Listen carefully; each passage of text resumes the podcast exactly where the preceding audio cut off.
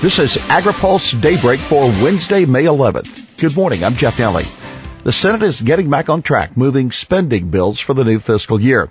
The fiscal 17 energy water bill, which funds port and waterway projects and is one of the least controversial appropriation measures, has been stalled because of Democratic resistance. The bill will move forward today after a vote on an Iran amendment. Majority Leader Mitch McConnell says the Senate will spend much of its time between now and the party conventions in July on additional spending bills. The Agriculture Appropriations Bill, which funds the Agriculture Department and the Food and Drug Administration, it's expected to begin moving through the committee next week. Late yesterday, the Senate cleared legislation to provide tariff relief to the pesticide manufacturers and other companies that must import special components and chemicals. The miscellaneous tariff bill, which is identical to a House passed measure, had been on hold until lawmakers agreed on a new process through the International Trade Commission for determining which companies need the benefit. Clinton adds animal welfare, farm antibiotics to issue priorities. Even as she pivots to the general election campaign, Hillary Clinton has added animal welfare and farm use of antibiotics to her list of priority issues. The description of her concerns includes farm animals as well as pets and wildlife. She's pledging to protect farm animals from inhumane treatment by encouraging farms to raise animals humanely and working to eliminate the use of antibiotics in farm animals for non-therapeutic reasons.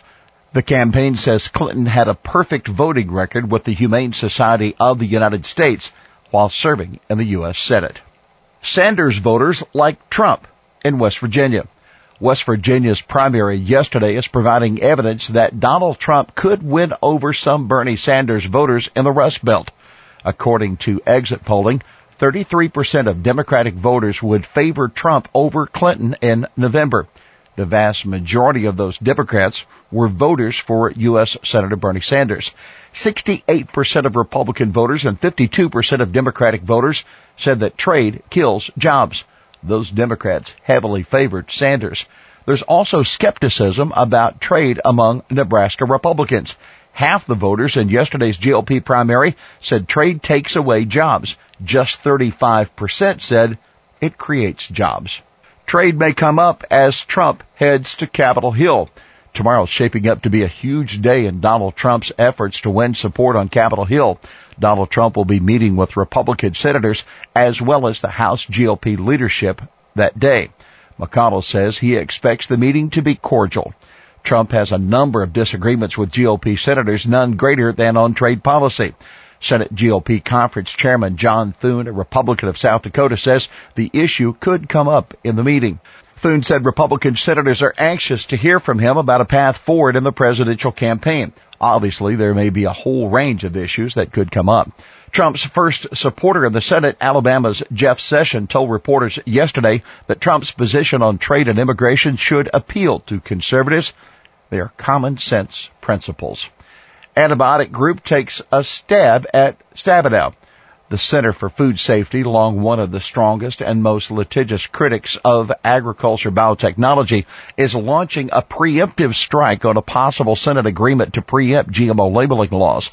A web page and post on the group's Twitter feed takes aim specifically at the Senate Agriculture's top Democrat, Debbie Stabenow, saying, don't stab Americans in the back for Monsanto.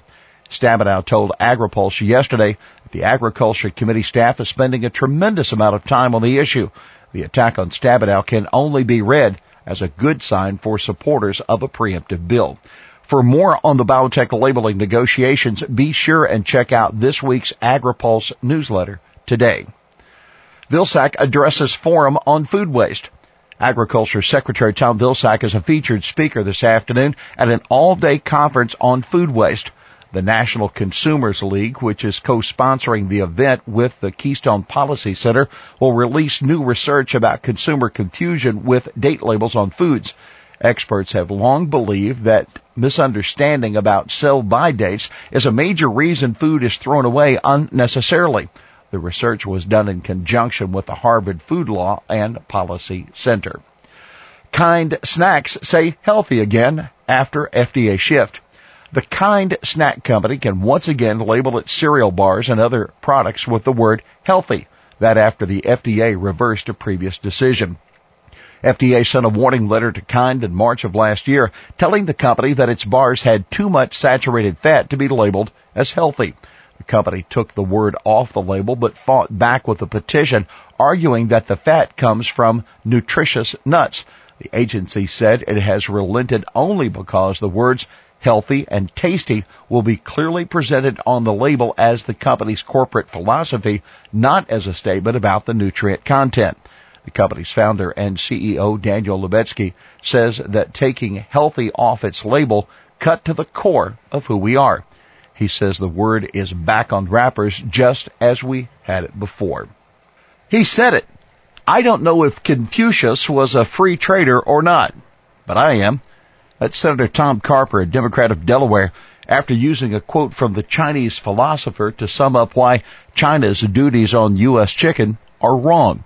The Confucius quote Carper used was, do not impose on others what you do not wish for yourself.